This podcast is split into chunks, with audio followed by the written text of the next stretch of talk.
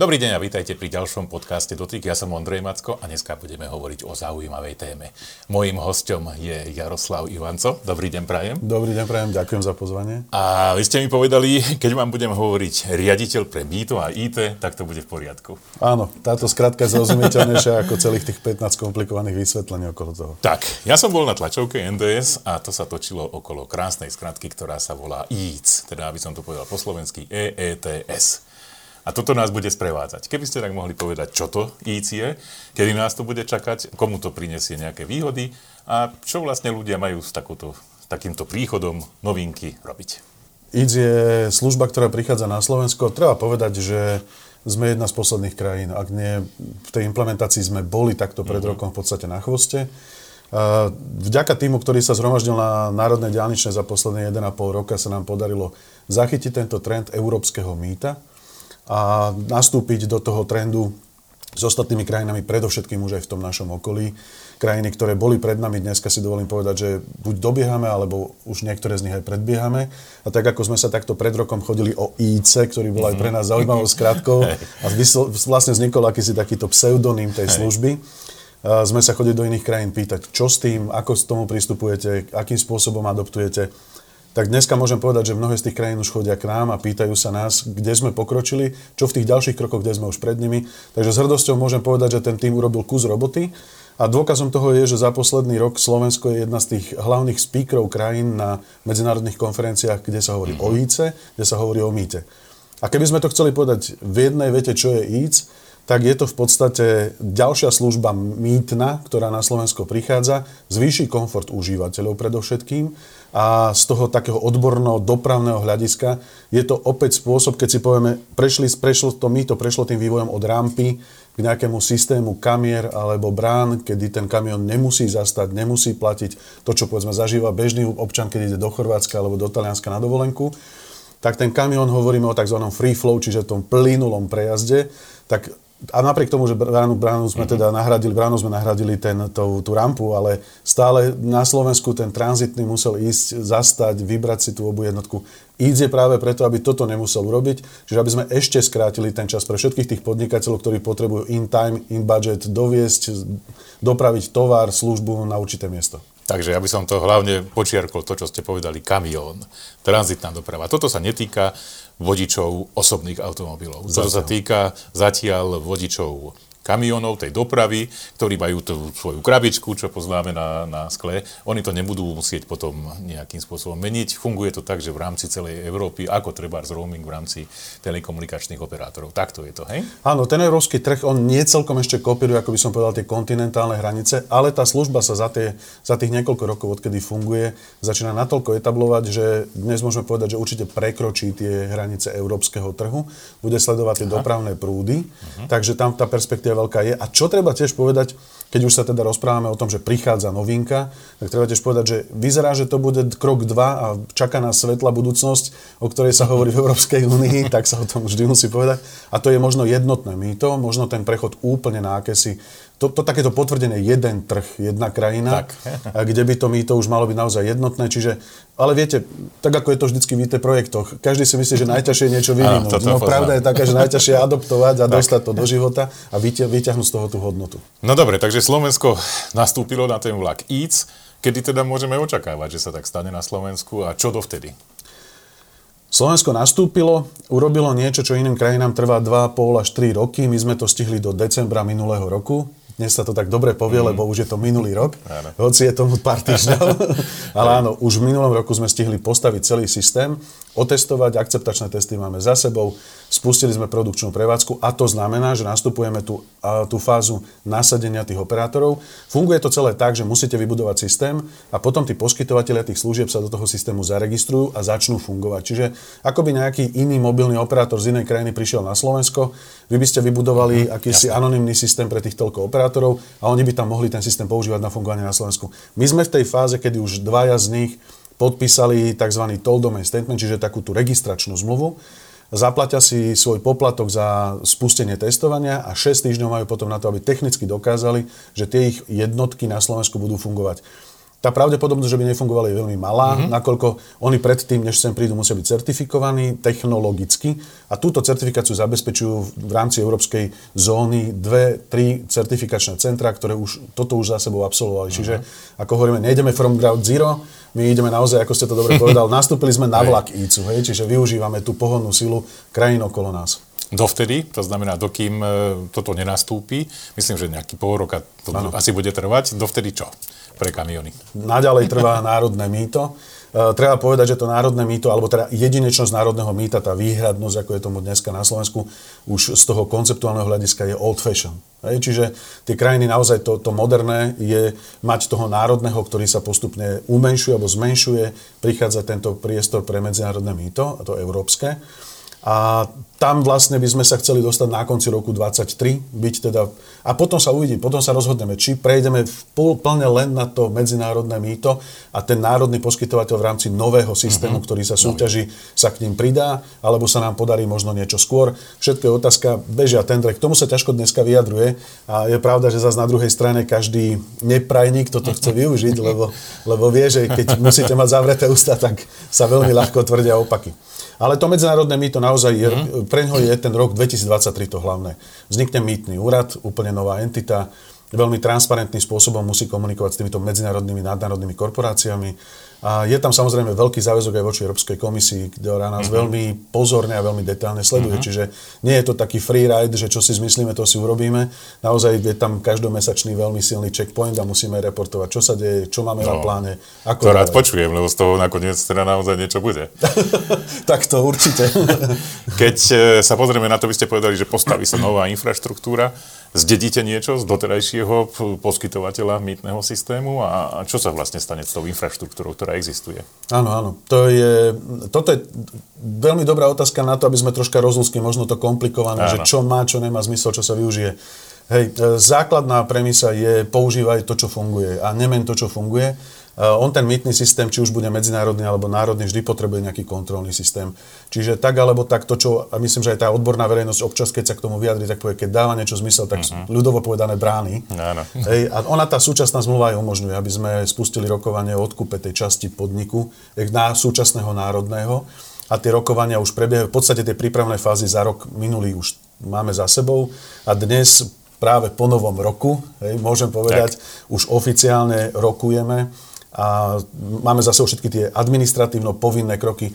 Tak ako by sme v komercii išli kúpiť nejakú firmu, čo urobíte? Najprv si spravím ocenenie, Samozrejme. zavolám odborníkov, toto všetko máme za sebou a dneska si kladieme na stôl, čo by to znamenalo, ako zabezpečiť, aby to bol fungujúci celok, aby ten štát naozaj získal všetko to, čo by sa v rámci toho dalo získať. Čiže sme v tejto fáze rokovania a ten predpokladaný termín, že by sme to mohli uzavrieť, je niekedy koniec prvého kvartálu roku 2023, uh-huh.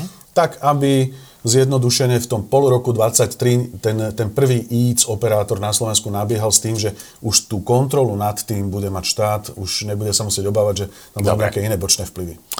No, z tejto súvislosti, keď tak hovoríme o tej modernizácii, tak by som sa chcel nadviazať na to, že či budú mať nejaké výhody aj také autá s alternatívnym pohodom. V prípade tých kamionov treba sa dožijeme aj toho vodíku, lebo tam to má teda svoj zmysel, ale v prípade osobných aut treba tie elektrické autá nastupujú. Keď chodím napríklad do Česka, tak minimálne bolo to, že mal som vlastne zadarmo no, používanie diálnic. U nás, okrem toho, že budem mať teda zelenú značku, tak zatiaľ som nezbadal nejaké veľké výhody. Ako je to do budúcna? Diskusia veľká veľká, diskusia veľká, neuzavretá. Môžem povedať, táto téma neuzavretá, neukončená.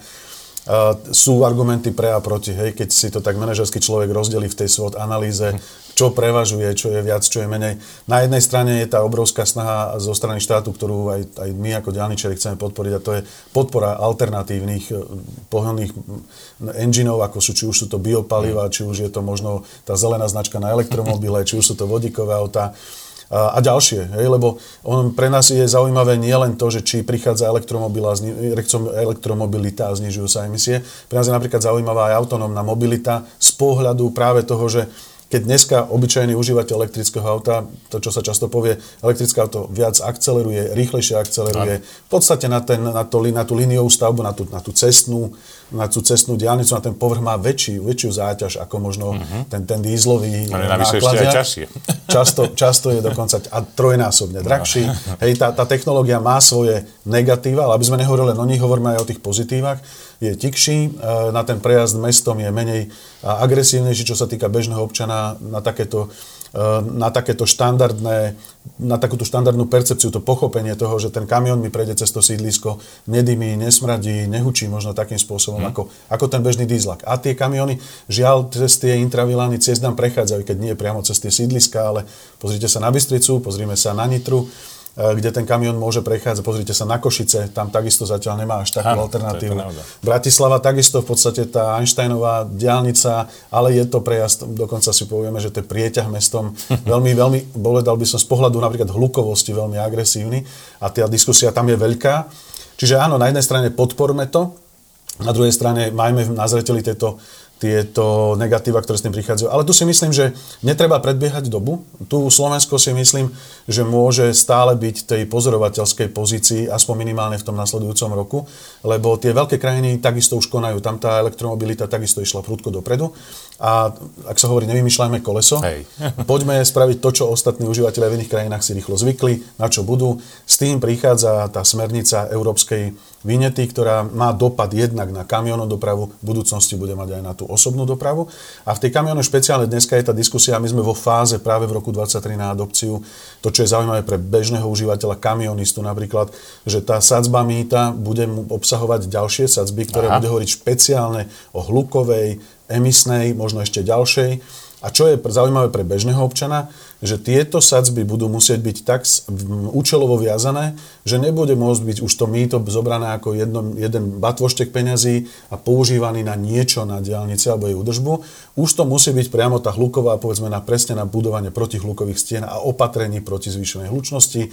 Emisná práve bude vyššia tam, kde bude prejazd národným parkom, zónami v intravilánoch mm-hmm. a mhm. potom následne... tak viac kategorizované. Presne tak. A účelovo viazané, čiže, čiže tam, myslím si, že sa zalepí presne to, na čo na Slovensko najviac trpí. A to je nedobudovanie možno tej obslužnej infraštruktúry okolo diálnice. No. Keď ešte sa posledným krokom vrátim tej elektromobilite, lebo ja veľmi rád testujem tie elektrické autá. Jediná nabíjačka, ktorá je pri diálnici, je pri Sensi Ionity. Ale inde musím zájsť kde do mesta, ale mám do mesta, skôr k nejakému obchodnému centru a tam nechať nabíjať. A to mi až tak nevyhovuje. E, je tam plán, že budú tieto elektrické nabíjačky popri diálnici? Dokonca by som povedal, že NDSK tu už možno 2-3 roky dozadu mala veľký, veľkú snahu toto na Slovensku osadiť, ale z dôvodu práve komplikovanosti legislatívy, kde meškala legislatíva smerom k tomu, čo prichádza ako táto inovácia technologická. A toto sa často stáva, že ako sa hovorí, že tá právna stránka mešká za to, čo sú v súčasnosti možnosti tej inovácie technologickej. Tam sa stalo to, že tam bol pokus osadiť vlastne celú infraštruktúru diálničnú elektronabíjačkami, avšak zlyhal na tom, že verejné obstarávanie pravdepodobne, lebo ťažko sa k tomu vyjadruje, nie je rozhodnutie súdov, sa dostalo do klešu, že zablokovala túto snahu. Mm-hmm. Ale ten, ten, ten proces trvá už dva roky a myslím si, že práve možno, a dúfajme, predpovedám, rok 23 bude zlomový. Vidíte svetlo na konci. A sa to rozhodne, či to má byť teda nájom, alebo koncesia, alebo nejaký iný spôsob.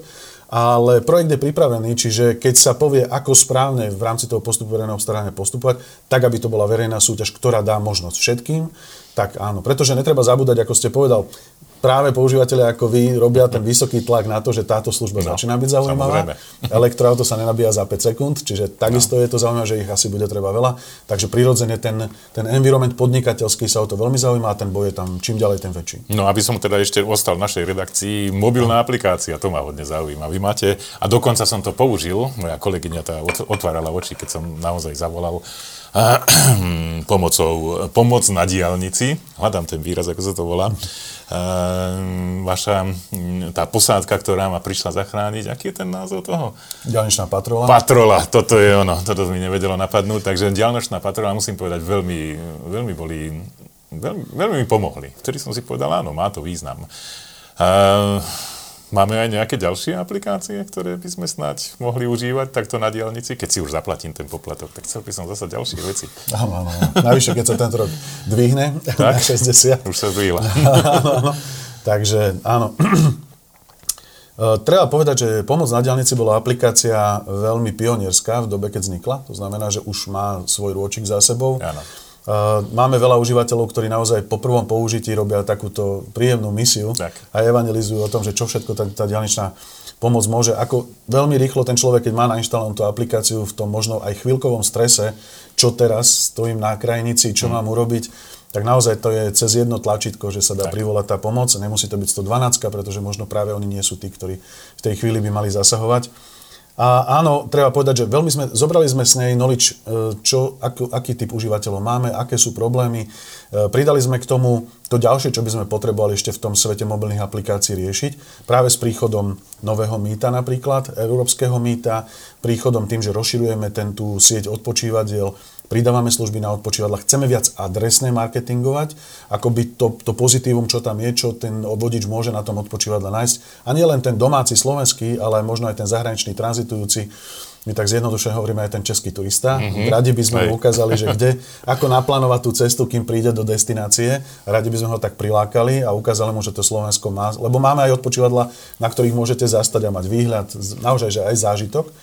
Dokonca Takže... som videl aj také, že fitness sú tam také vybavenia. Bol som asi jediný, ktorý to vyskúšal v tej dobe, keď som tam bol, ale naozaj dobre to je. Treba, treba ísť po Vianociach. Mal som tu čas po Vianociach, naozaj maminky s deťmi silno využívajú. A, lebo tá, keď je dlhšia trasa, keď naozaj ja. sú na dlhšej trasy, tak špeciálne pre deti tá, tie zóny sú super.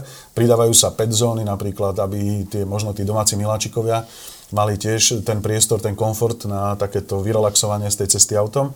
Áno, e, tu je veľká, veľký priestor na koordináciu a spoluprácu s univerzitami. My sme to rozbehli uh-huh. najmä s ľuďmi zo, z Košickej univerzity alebo z okolia Košických univerzít, to je asi presnejšie. Vytvorili sme aplikáciu, ktorá je zatiaľ v takom vitálnom testovaní. Vitálne znamená, že už máme pilotných užívateľov, ktorí nám na to dávajú feedback, snažíme sa modernizovať. Zobrali sme to poučenie práve z tej pomoc na diálnici, tu nechávame okay. a chceme pridávať akoby ďalšie služby a posunúť sa možno aj smerom adresnejším práve k tomu, že už budeme mať aj komerčných užívateľov práve takýchto aplikácií komerčných zmysle, že budú viac sledovať, ako je povedzme ten kamionista, ktoré parkovisko, aké veľké, aké typy služieb, možno mm-hmm. aký typ obu jednotky, ktorý predajca, aké palivové karty sa používajú na danej čerpacej stanici. To sú všetko tie informácie, ktoré sú zaujímavé. Mali sme za sebou naozaj že pol roka analýz a diskusí práve s týmto networkom užívateľov. A potom je tam tá strategická poloha, to, čo som spomenul, sme, spomenul smerom k užívateľom, ktorí sú dovolenkári. Hej. Hej, možno, že práve im pomôcť adresnejšie Dobre. naplánovať tú cestu cez tieto parkoviska. No, to bude, to bude fajn. Vždycky vidím, ako tí kamionisti potom e, bojujú večer, keď už príde okolo 17. teda, že kde zaparkovať a tak rozlišne to dávajú tie kamiony, hrajú sa s tým, tak taký šach. Aha, a keby mali taký nejaký ako prehľad o tom, že ako je to využité, tak asi by to bolo efektívne pre každého. Áno, áno. E, opäť narazím na tú dobu inovácie. Hej. To jednoduché na prvú, pred dvomi rokmi, keď som nastúpil, bolo poďme osadiť všade IoT senzory, poďme všade dávať tabule typu parkovisko, toľko to máš voľných, toľko to je obsadené, poďme to niekam vyťahovať. Doba sa zase posunula a vyzerá, že napríklad IoT v tomto smere možno nebude to práve orechové, kde to IoT nie je potrebné až v takom robustnom networku, mm-hmm. nasadzovaní komplikovaných stavebných úpravách, podobne. Vyzerá, že práve povedzme vývoj kamerových systémov, detekcií, ktoré máme, mm. nám pomôže úplne jednoducho a rýchlo zistiť, koľko, aká je obsadenosť toho parkoviska systémom in-out, hej, detekciou toho auta, ktoré tam je. A práve prostredníctvom takéto aplikácie nasadené notifikácie, len aby si vedel. To, s čím bojujeme, kam sa snažíme nájsť napríklad, aby som ukázal troška aj smer do troška do futurizmu, je ako sa dostať práve k tomu, že mať si tú možnosť možno alokovať to parkovacie miesto, nahrať potom ten šach na tom parkovisku, dostať sa na to miesto garantovane a ako, tam je zase kopec toho právneho, ako vyriešiť, ak ten niekto, kto povedal, že o 16. odíde a neodišiel, neodišiel lebo možno technické problémy, čo, čo v tej chvíli ako manažovať práve takéhoto užívateľa, ktorý mm, už niečo predtým si alokoval. Dobre, dobre.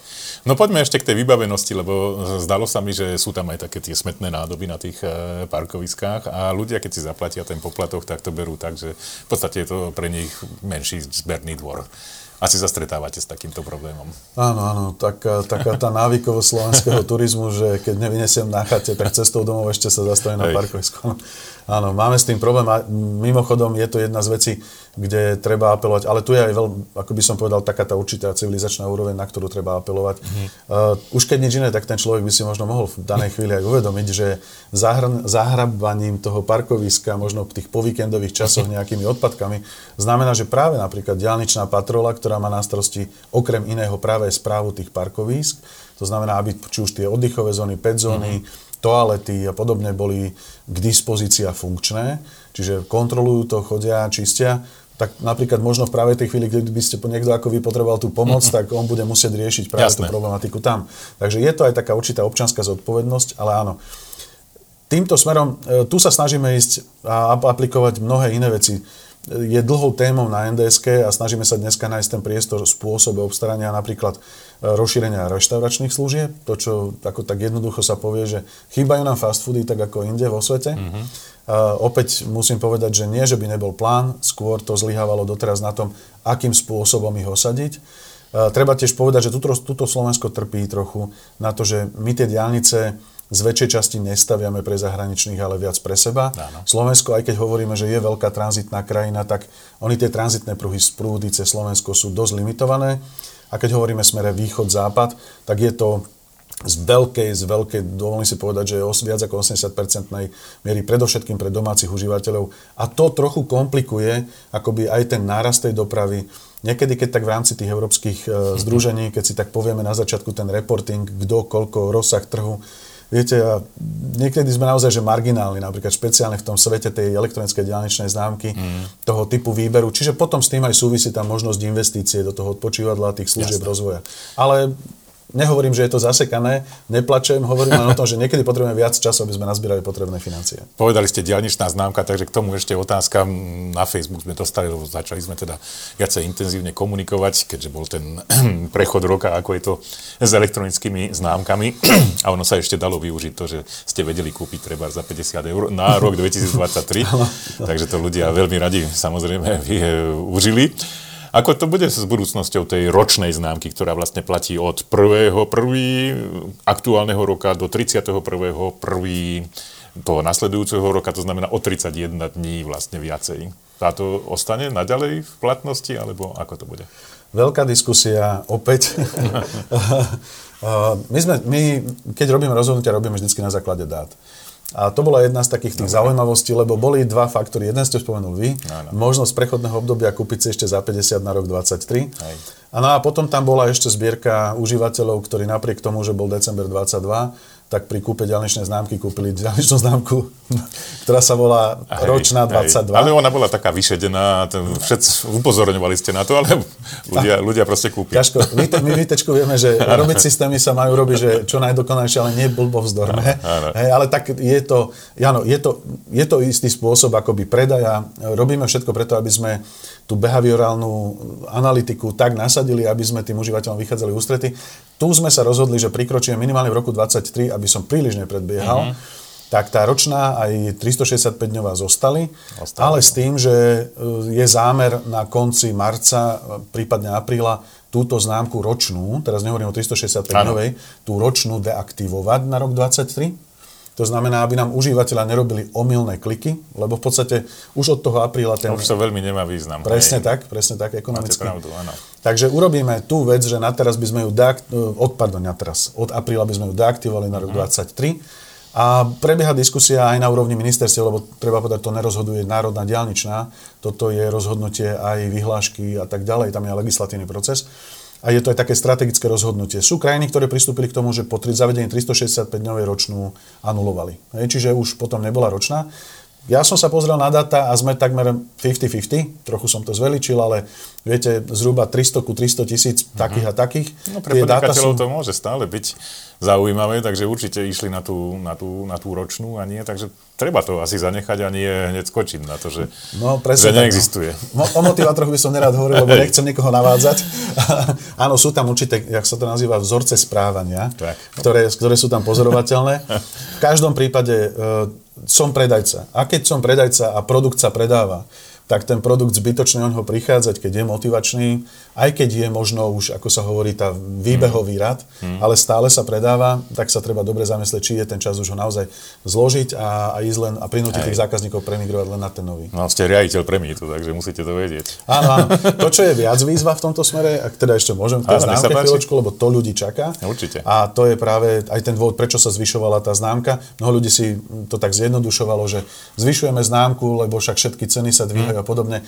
Pravda je však taká, že e, ceny sa dvíhajú, bol tu COVID, bol dopad a ministerstvo dopravy spolu s tou národnou ďalničnou sa snažilo ísť tým smerom, že nedvíhajme, napríklad sme nevalorizovali mýto už dva roky, Hej, my sme naozaj mm-hmm. urobili to, že tým dopravcom sa tie ceny nezdvihli za to mýto. A viete, povie sa dopravcom, pravda je taká, že užívateľom na konci. Hej, lebo on ten dopravca to mýto vezme, premietne do faktúry a platí ho užívateľ na konci. Ale, čiže tá pomoc tomu podnikateľskému sektoru aj v tomto smere bola, aj keď, aj keď nebola taká viditeľná, lebo sme nedávali peniaze, ale vlastne sme nebrali. Ale v prípade známky to bolo ten motivátor hlavný, odborný, bol preto, že my chceme, my chceme ísť tým smerom zaviesť jednodňovú známku, tak ako je to štandard, ktorý prichádza v európskom priestore. A keď sme chceli zaviesť tú jednodňovú a tá musí podľa tej, tej preskripcie vychádzať z výpočtu celoročnej známky. Uh-huh, uh-huh. Čiže keď sme vypočítali z tej ceny, ktorú máme my, uh-huh. tak sme zistili, že by sme vlastne na známku každému, dopra- každému turistovi doplácali Aha. pri tej jednodňovej nákladovosti. Hoci práve tá, ten známkový systém na Slovensku je veľmi výhodný, akoby čo sa týka nákladovosti, uh-huh. je, v porovnaní s mýtom. Ale tu si môžeme povedať, že OK, ten, to minimum, čo sme museli robiť, bola táto valorizácia, uh-huh. aby sme nemali uh-huh. finančný bloker na to, aby sa zaviedla čím skôr tá jednodňová známka. Tá jednodňová známka, ona bude platiť od hodiny zakúpenia 24 hodín? Nie tak, že od polnoci do polnoci? Či? Snažíme sa to robiť real time, to znamená, aby my, aspoň to je zatiaľ taká najväčšia mantra, ktorú, ktorú si dovolím povedať, že som zaviedol, odkedy som prišiel. Uh-huh. A to je, prestaňme sa rozprávať o polnociach, uh-huh. prestaňme hovoriť o tom, že dneska si kúp za 3 dní začne platiť, lebo počkám, kým ju nevrátiš a podobne. Áno, to bolo v Rakúsku. Je, áno, áno týchto, týchto modelov je tam neurekom. Uh, ja by som nechcel predbiehať, ale áno, toto je vízia. Tak ako správny manažer má si spraviť víziu, potom hľadať cieľe, ako sa k, nej, k nej dostane a zdroje.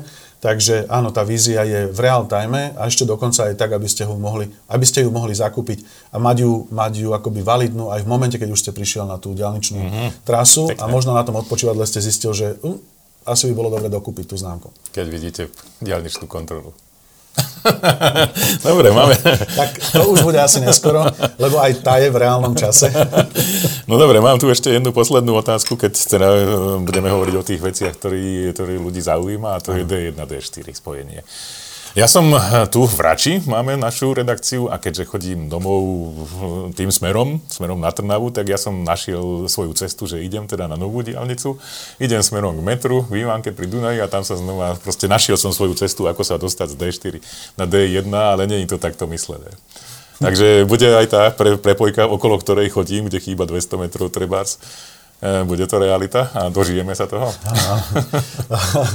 Niekoľko tém ste otvorili, ja som úplne, že toto, toto je super, lebo najprv začnem tým, našiel som svoju cestu. Okay. Spomínam si pred uh, rokom a pol, kedy tak nejak sa finišovali s celou tou prípravou, obstarávania a podobné veci. A začala sa aj tá diskusia na úrovni mm, VUC Bratislav, Bratislavského samozprávneho kraja, na úrovni mesta Bratislava s tými odbornými týmami, ktoré tam boli.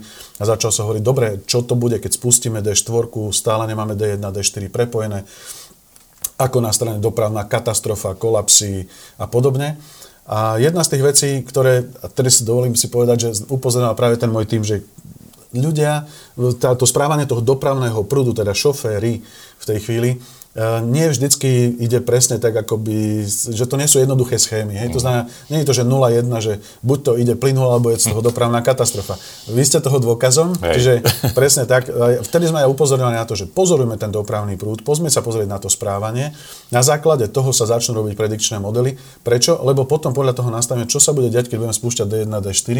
Lebo ona tá stavba v jednej chvíli, každý sa už pozrie na to, čo bude potom. Áno, potom bude, že prepojíme D1, D4, dopravný prúd sa začne zase nejako deliť a budeme študovať ako, uh-huh. čo bude motivácia kamionového, osobného šofera, tranzitného, domáceho, ako sa začne využívať ten nultý obchvat, tak, tak sme ho začali nazývať. Uh-huh. A môžeme aj dneska povedať, že ľudia, ktorí sú z extravilánu Bratislavy, majú prácu v Bratislave, majú, začínajú mať nové modely ano. dopravného správania, tak, tak. ako využívajú, kam do mesta vchádzať, ktoré trasy. A je to vidieť už aj v meste, že, že tie také tie, ako sa povie, že notoricky zapchaté mm. cesty niektoré. Z rovinky, to ste sa nevedeli dostať dneska. dneska idete ako nič. to bolo, keď, môžem povedať, že počas môjho, počas môjho štúdia v Taliansku som sa naučil jednu zaujímavú paradigmu, že pokiaľ si do zápchy nemusíš brať jedlu, to nie je zápcha. Mm. Ale áno, rovinka už Hej. bola veľmi blízko práve a, tam tejto bolo hranice. treba zobrať niečo zo sebou. Áno, áno. Takže áno, na jednej strane dopravné modely, dopravné správy, na druhej strane D1, D4. Áno, to čo, to, čo by sa mal asi šofer dneska pozerať, je, že ona, táto stavba bude jedinečná aj v tom, že to odovzdávanie bude postupné. Práve práve preto, mm. aby sa postupne začali mm. meniť tie dopravné správania, Jasne. čiže niektoré tie privádzače prídu skôr do užívania Druhá vec je, že v jednej chvíli bude preťatá táto dopravná tepna, to je naozaj do, jedna z tých dvoch hlavných dopravných tepien, ktoré sú na Slovensku.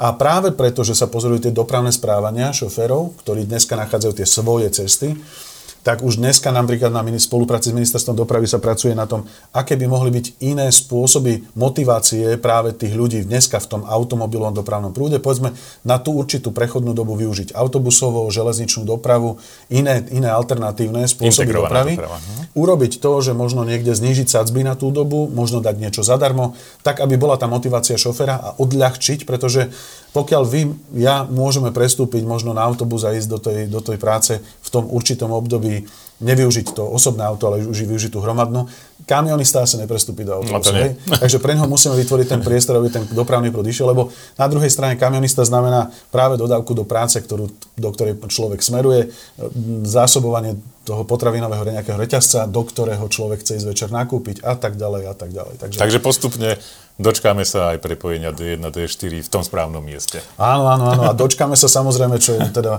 motoristi neradi počujú špeciálne tí kamionoví, dočkáme sa aj revízie spoplatnenia potom Bratislavského kruhu, lebo D1, D4 bude Aha. už, už v tej momente, momente už prepojenia D1, D4 sa z D4 a tej D1 prechádzajúcou Bratislavou a D2 prechádzajúcou Bratislavou uh, sa bude musieť zmeniť aj spôsob riadenia dopravy. Hej, dnes máme to líniové, ktoré sme zaviedli modernizované, ale každý, kto rozumie doprave, vie, že líniové je medzikrok ku sieťovému mm. riadeniu. Mm. A to je takisto to, čo nás čaká po D1, D4. No. Takže odstavby veľmi, veľmi sa mi páči tá inteligentná diálnica, tá teda možnosť ísť Vtedy, keď prídem do Bratislavy, paradoxne môžem ísť 130, no obyčajne cez deň to nebýváva, ale dovtedy po jednotke som mal ísť 110, áno. čo sa tak menej dodržiava, ale teda podľa predpisov áno.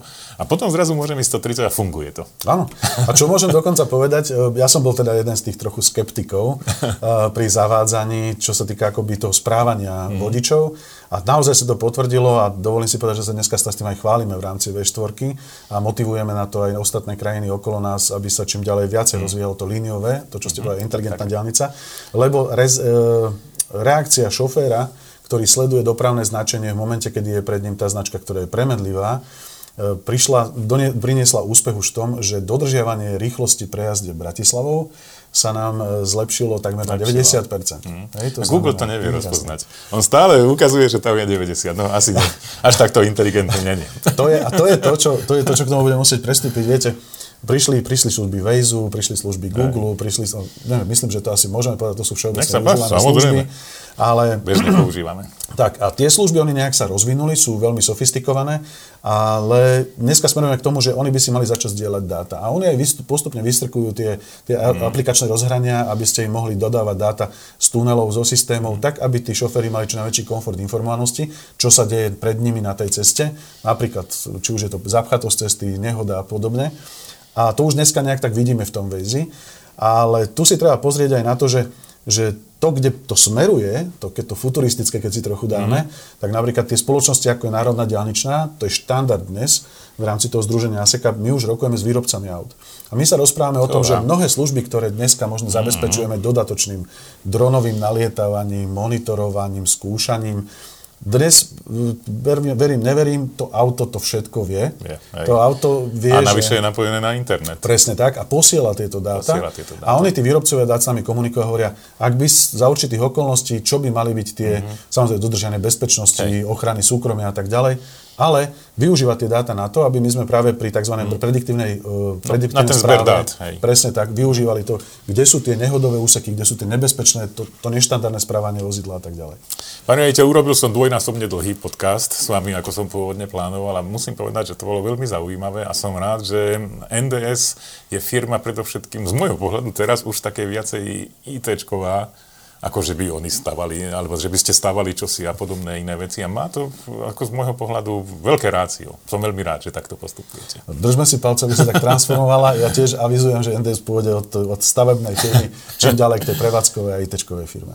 To je všetko. Verím, že sa vám páčil tento náš rozhovor. Ak je tak, dajte prosím like a rovnako si môžete vypočuť aj ďalšie. Všetky nájdete na stránke www.tačit.sk. Majte sa pekne a dovidenia. Ahojte.